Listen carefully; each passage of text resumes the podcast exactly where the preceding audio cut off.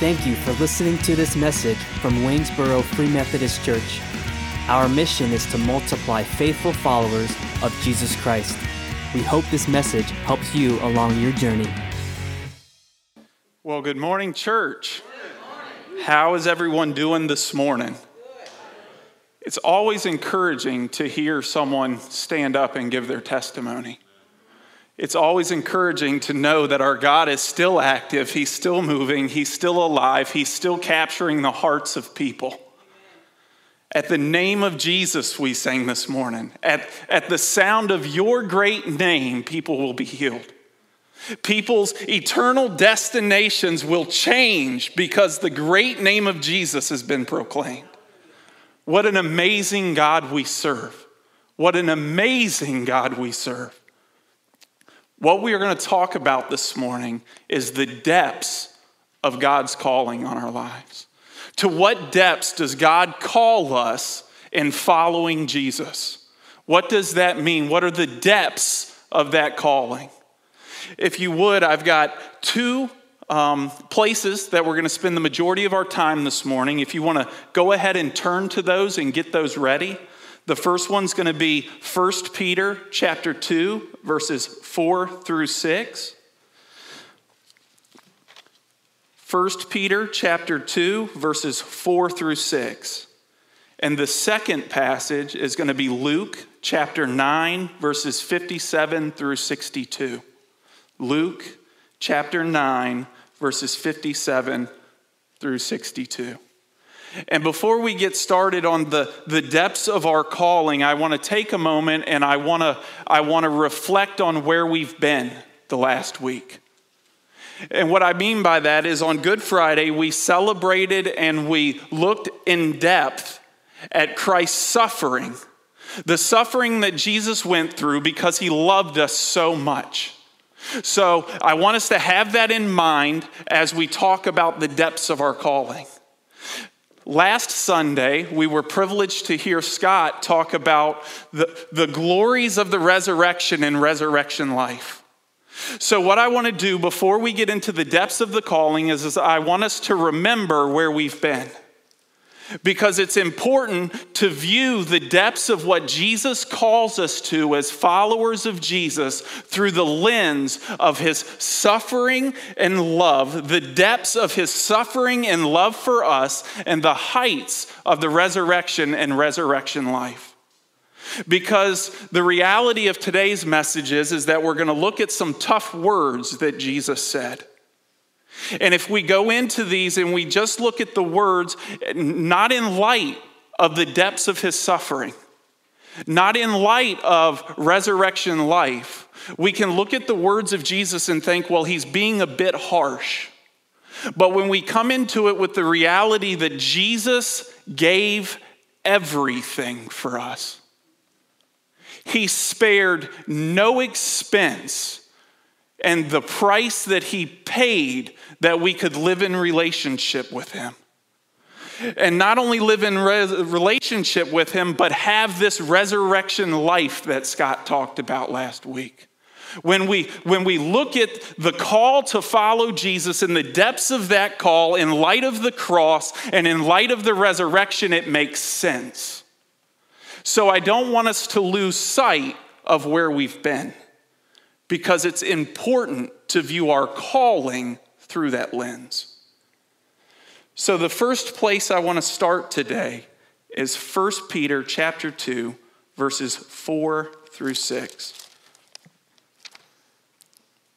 And it says this As you come to him, a living stone, talking about Jesus, rejected by men, but in the sight of God, chosen and precious. You yourselves, like living stones, are being built up, talking about not only the church, but our lives as a spiritual house to be a holy priesthood, to offer spiritual sacrifices acceptable to God through Jesus Christ. For it stands in Scripture Behold, I am laying in Zion a stone a cornerstone, chosen and precious, and whoever believes in him will not be put to shame. And I want to take a minute and I want to talk about the significance of the cornerstone because that's no longer how we go about building things. But back in Jesus' time, they didn't have a lumber store where they could just go and get two by fours and two by sixes. Bricks and, and mortar were not a thing at this time. There wasn't steel beams and all of this fancy stuff. So, what they used to build a structure was stone. And what they would do first is they would dig deep. They would, they would dig for the foundation and they would dig deep. And the, the reality is, is that to, in order to build a, a structure with any kind of strength, with, with any kind of height, you have to dig deep to lay a good foundation. So they would dig deep, and then the very first, the very next thing they would do is pick out what they called the cornerstone. And what this stone was, it, it was the stone that, that, that took all of the integrity and aligned the building. So, this stone was the most significant stone in the entire structure.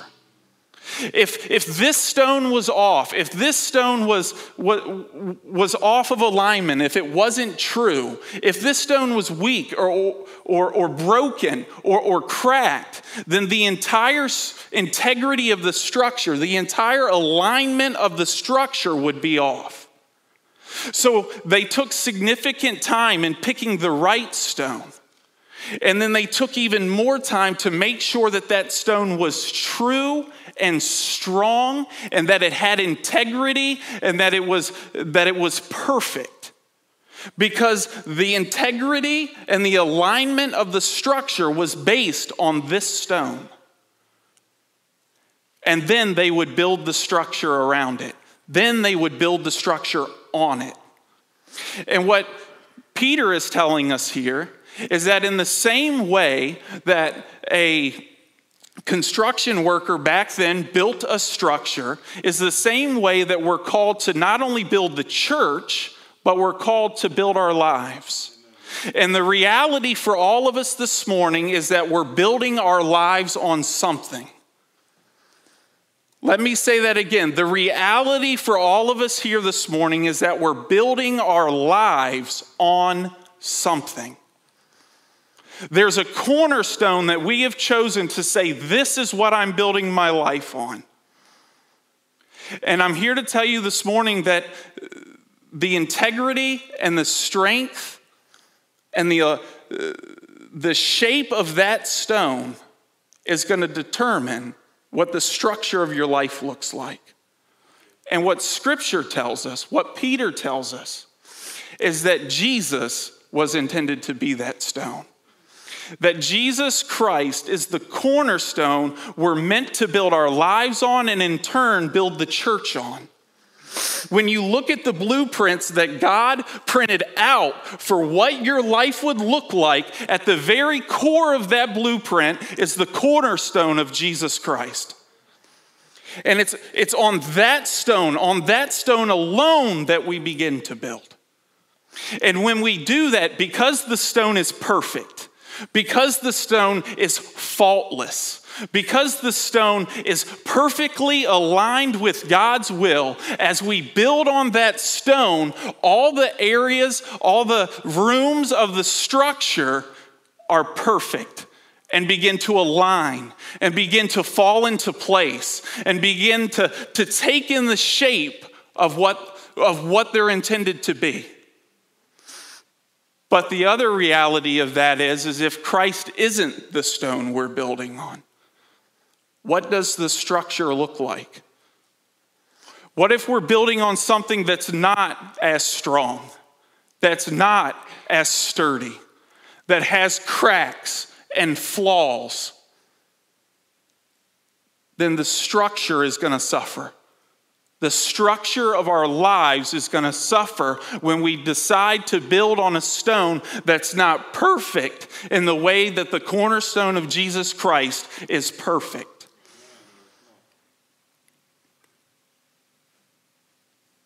In chapter in Luke chapter 6 and in Matthew chapter 7, Jesus tells a story of two builders. And he says that one sets out and he builds his house on the sand. So he, he builds his house on a foundation that moves and isn't stable, that changes, that settles and unsettles. And then he tells of another man who, who goes and he builds his house on a rock, a solid rock, a solid foundation, one that is strong and full of integrity. And he says, when the storms of life come, the building built in the sand crumbles. And he goes on to say that great was its fall. But he says, the man who built on the rock, when the storms of life came, the house stood strong. What are we building our lives on? What is the cornerstone that we've put in place and said, This is the thing that I'm going to build my life on? This stone. Is it Jesus or is it something else? Jesus is the cornerstone that God intended your life to be built on. It's in God's blueprint at the very core, at the very center. Jesus Christ and Jesus Christ alone. If you'll turn with me to Luke chapter 9, verses 57 through 62. And I think in these passages, we see Jesus encounter three, three men. And to give you some context of what's happening is, is in, in chapter 10, Jesus is about to send out the 72 to go and do ministry, to go and do God's work, right? And he encounters these three men, these three potential disciples, these three potential workers of those 72. And I think that we see in the way that Jesus interacts with these three men, I think that we begin to see some false cornerstones that, that not only people in Jesus' time had a tendency to build on, but I think that we see three false cornerstones that we today build our lives on. And at, at surface value, some of them aren't going to look like bad things. I just, I just want to go ahead and point that out now. And this, this isn't an easy passage to go through. And as I was going through this, I began to realize the weight of what I was preaching, not only for, for you who are hearing it, but for me as I was preparing it. Because if I preach this, then I have to live by this. So I would just want to I want to read the entire text and then we'll come back and go verse by verse. Is that cool? And it says this As they were going along the road, someone said to him, I will follow you wherever you go. And Jesus said to him, Foxes have holes, and the birds of the air have nests, but the Son of Man has nowhere to lay his head. To another he said, Follow me. But he said, Lord, let me first go and bury my father. And Jesus said to him, Leave the dead to bury their own dead, but as for you, go and proclaim the kingdom of God. Yet another said, I will follow you, Lord, but let me first say farewell to those at my house. Jesus said to him, No one who puts his hand to the plow and looks back is fit for the kingdom of God. Tough words, right? When, when you think about Jesus calling people to follow him, I bet this isn't the picture you get of the way he responds or the way that he answers or the way that he says, Follow me. But this is a reality. This is what Jesus calls us to. And I think that in the midst of this, we see some false stones that we tend to build our lives on. And the first one of those is, is the false cornerstone of comfort right? And we're taught this from a very young age. It's something that's, that's ingrained and intertwined in our culture. Grow up, do what you can do to make your life the most comfortable for you. Oh, and by the way, you don't only have a responsibility to make sure that you're comfortable, but you can't do anything that makes anyone else uncomfortable. And it, if you see that in today's culture, it's becoming more and more prevalent. This idea of you can't say things that make people uncomfortable. So much so that they're currently trying to pass a law that's going to try to manage what pastors can preach from the pulpit because they don't want people who come into the church to be offended. We, we chase comfort. We live our lives to build comfort. It's, what we're taught. We have to keep up with the Joneses. I, I want to be comfortable in my home around my people and, and even in church. I want to come to church and I want to be a, around my church people and I, I want to have this sense of comfort. And I want to have all of these things that make me comfortable. And, and I'm not really into that uncomfortable stuff, right? And, we put a check on Jesus. We say, Jesus, well, I'll follow you, right? That's what the man said. I'll follow you wherever you go. And Jesus said, okay, but know that to follow me means that you're probably not going to have a place to live. And Jesus saying this wasn't just coming out of nowhere, it wasn't just a saying, but if you look at the verses prior to this, Jesus is on his way to Jerusalem. He sends his disciples to Samaria to, to rent a room. And when they get a glance at Jesus, they reject him a place to stay. So when Jesus is saying that foxes have holes and the birds of the airs have nests, but the Son of Man has no place to lay his head, he's talking out of his current situation.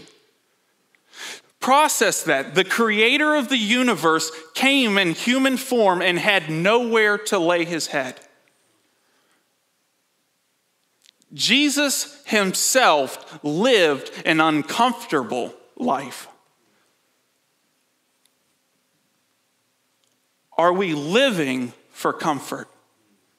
Do we come to Jesus with, with the check or with the but and say, I'll follow you, Jesus, but not if it makes me uncomfortable?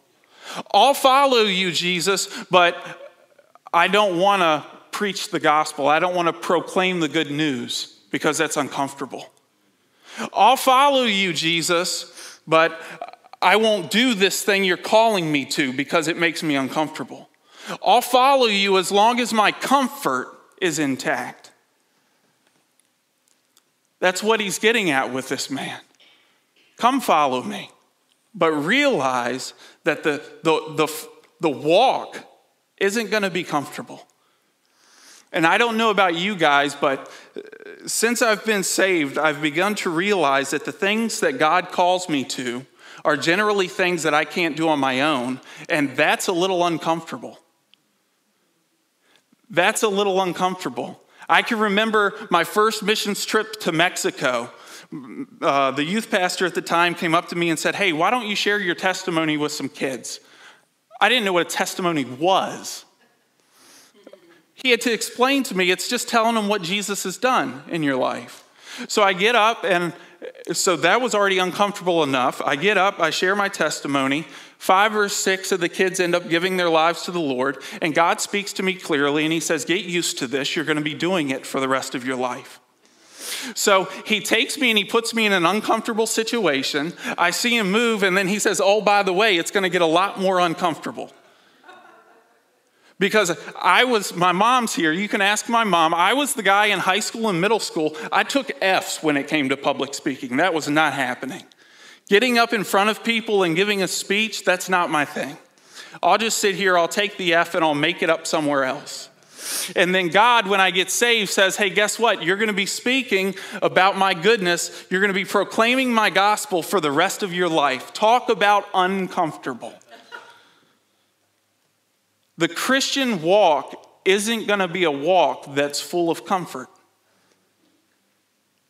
Will we follow Jesus with the understanding that it might not be comfortable?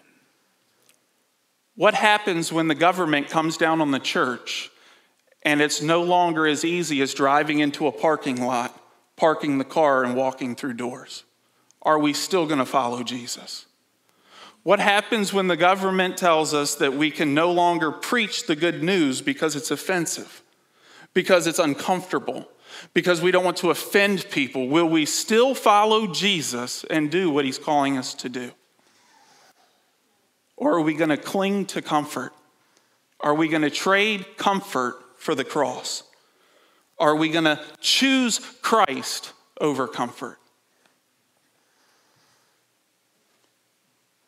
The second thing that we see in verses 59 and 60, he says this To another he said, Follow me. But he said, Lord, let me first go and bury my father. Seems like a reasonable request. And Jesus said to him, Leave the dead to bury their own dead, but as for you, go and proclaim the kingdom of God. So, as I was looking into this and, and, doing my study, I began to realize that a lot of commentators don't agree on the state of the Father.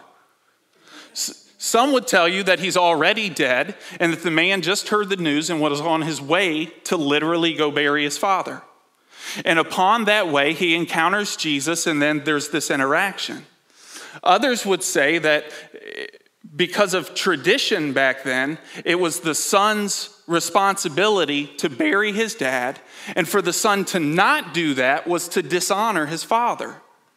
So some would say that the father in this story was not yet dead, but that the son was speaking of an obligation that he has to his father, to serve his father, to take care of his father's home, to, to be there to bury his dad when that time comes.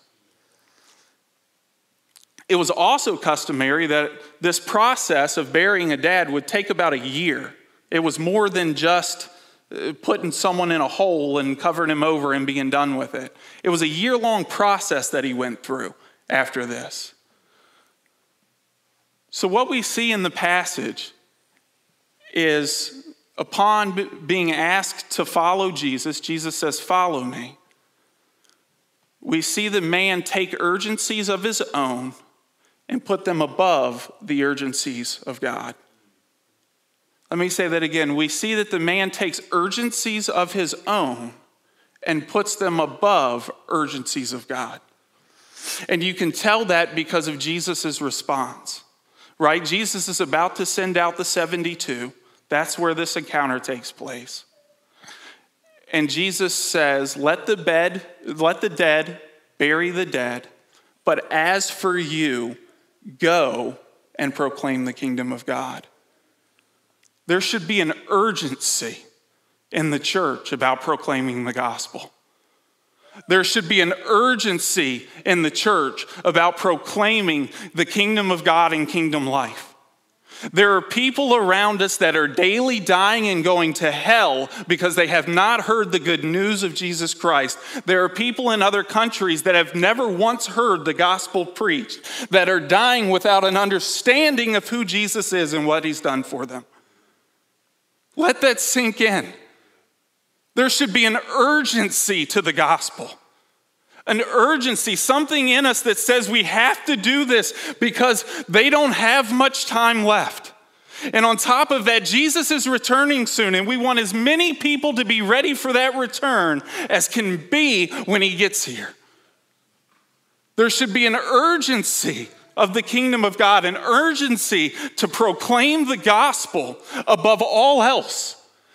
God, I'm going to follow you. I'm going to do what you've called me to do. The things that are urgent for you outweigh the urgencies that I put in my own life.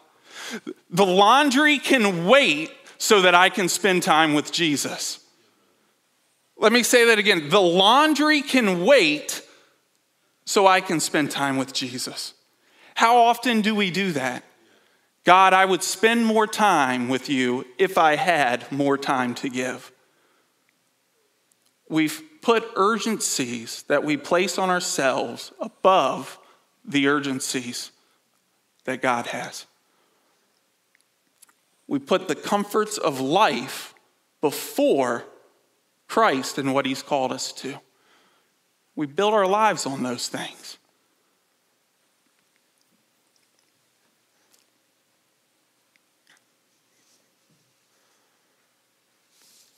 The last thing in verses 61 and 62. Yet another said, I will follow you, Lord, but let me first say farewell to those at my home. Jesus said to him, No one who puts his hand to the plow and looks back is fit for the kingdom of God. This isn't an easy one.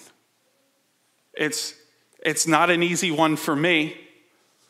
I grew up in a family that was very high on family values. Family was important. From a very young age, I knew family was important. My mom, my brother, my sister, they were important. This isn't an easy text to talk about. What's the man saying? He's saying, Well, just let me go back and say goodbye to my family. And Jesus says, No one who puts his hand to the plow and looks back is worthy of my kingdom. He goes on to say in Luke chapter 14 that if you don't hate your mother, your brother, your father, your sister, even yourself, you're not worthy of me. Well, what's Jesus saying? What's Jesus getting at? Does he, does he really expect us to hate our family? Of course not. Right? We see in Scripture love your father and mother, respect, honor your father and mother calls parents to love their children, right? So that can't be what Jesus is talking about. But I think what Jesus is saying here is, is that your love for me should be such a love that all the other loves in your life fail in comparison. Your, your love for me should be the one overwhelming love in your life. I'm your first love. I'm the cornerstone you're building your life on not, not your family. See, your spouse and your kids, that stone's not going to be strong enough for you to build the structure that I intend to build. I'm the only stone that can, that can hold up the weight of what I'm calling you to.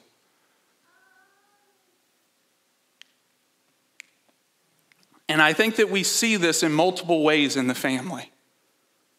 And I, I think the first way and it's, it's easier for me to talk about this one because I don't have kids yet, right? So I'll go ahead and get that out of the way because I don't have kids. So this is going to seem like, oh, well, it's easy for Kirk to say that because he doesn't have that family unit yet. How do we prioritize our time with our family? What's important as we spend time as a family? Is it, is it all about just having fun? Is it, is it all about just doing all the other stuff, going to the T ball games, going to the baseball games, or, or is God in that mix? Or is the only time our kids or the only time our spouse encounter Jesus is on a Sunday morning when we make it to church?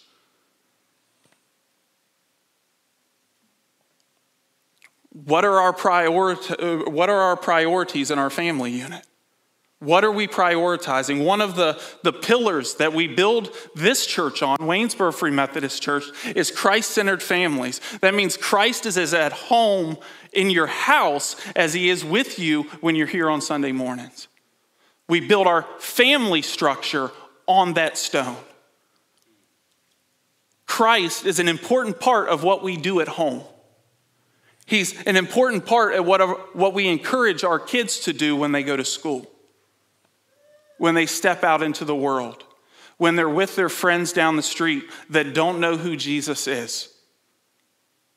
And I think the second way that we see that we build our, our, our, lives on this stone is by allowing the opinions of those closest to us to derail us from what God's called us to.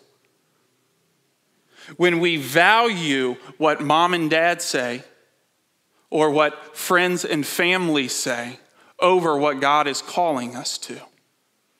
Well, uh, God, I, I, know that I should be talking to, to Joseph about Jesus, but what if he responds poorly? I'm not going to come out and say it, but Joseph's, Joseph's response is far more important to me than, than what you think of me for not doing it. God, I know you're calling me to go to go ask if I can pray for the lady at the grocery store, but what if she says no? What if there's a, a poor reaction? Well, I'm not going to say it, Jesus, but the way she responds to me is more important than what you're going to think of me if I don't go.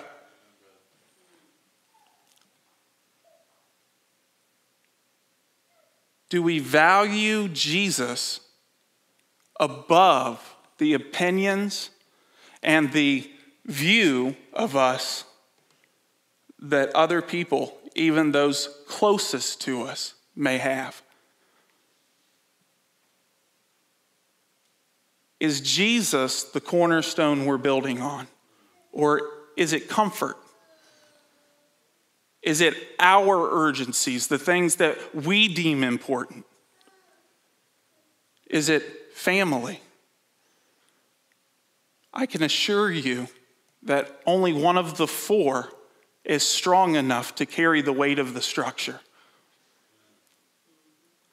And the thing that we miss in this is that this isn't Jesus being hateful, this isn't Jesus being mean, it's not him being harsh, it's him trying to get us to understand that it's only as we build on the cornerstone of Christ that the structure of our lives, including our family, including our jobs, including our, our kids, including our spouse, including every avenue or every area of my life, it's only when I build on that cornerstone of Christ and Christ alone that everything else becomes strong and is aligned in its proper place. I'm getting married in August. And I can assure you that I cannot be the husband that Allison needs me to be, the husband that God has called me to be, by trying to love her first. And Allison will tell you the same thing. Because left to myself, I don't have the love that that requires. That love has to come from somewhere, and it has to come from somewhere other than me because I don't have it in and of myself. And the way that I become the husband I'm called to be to Allison is by dedicating myself to building my life on the cornerstone of Christ and investing in that relationship above everything else. And as I do that, my, my husbandhood begins to fall into place, begins to strengthen, and is aligned in such a way that it's exactly what she needs. And it's, it's the same truth that goes across the board, no matter what area of life you're talking about. Work. If work's not going well, my, the objective is not to say, well, God, I'm going to jump in and I'm going to put work first. Work's going to be the cornerstone I build my life on, and somehow that's going to make work go better. No, the, the reality is it's, it's God, let me meet with you, let do heart work, do in me what needs to be done to help me succeed where I'm at. Is Christ the cornerstone of our lives? Because he was intended to be. It's, it's in God's blueprint for your life that Jesus would be the stone, the stone we build on. You see, Jesus was never intended to be a part of your life. It's not what Colossians says. In Colossians 3, it says, Look to heavenly things, run after heavenly things. Don't, don't, don't look at the earthly things. Don't run after those, don't pursue those. And it says, when Christ, who is part of your life, returns.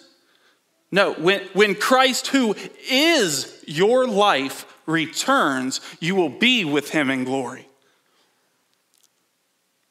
Christ isn't an aspect of our life, Christ is called to be our lives. The very thing in our lives that every other avenue of our lives flows from, stands on, is founded on, receives its strength, receives its alignment, is on that stone. What are we building on this morning? When we walk out these doors and we go Monday through Friday, Monday through Saturday, Monday through Sunday, when we go through this year, when we go through next year, when we go through the, our life until the day comes where we close our eyes for the last time, what are we building our lives on? What is the cornerstone that you've fixed yourself to and said, This is what I'm living my life for? Is it Jesus?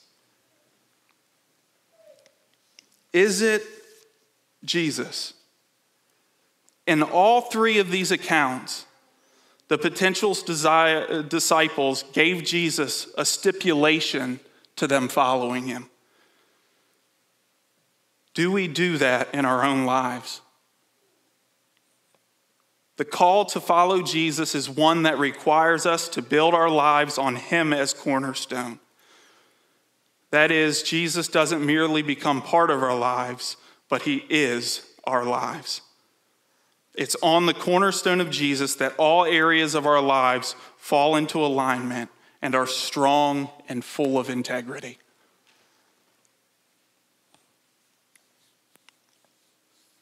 I want to end in Colossians chapter 1.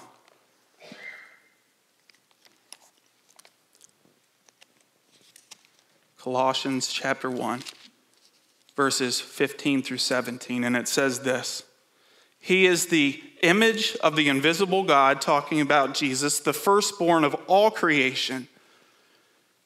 For by him all things were created in heaven and on earth, visible and invisible, whether thrones or dominions or rulers or authorities. Listen to this all things were created through him and for him. I want to close today with reading um, an entry in my devotional journal.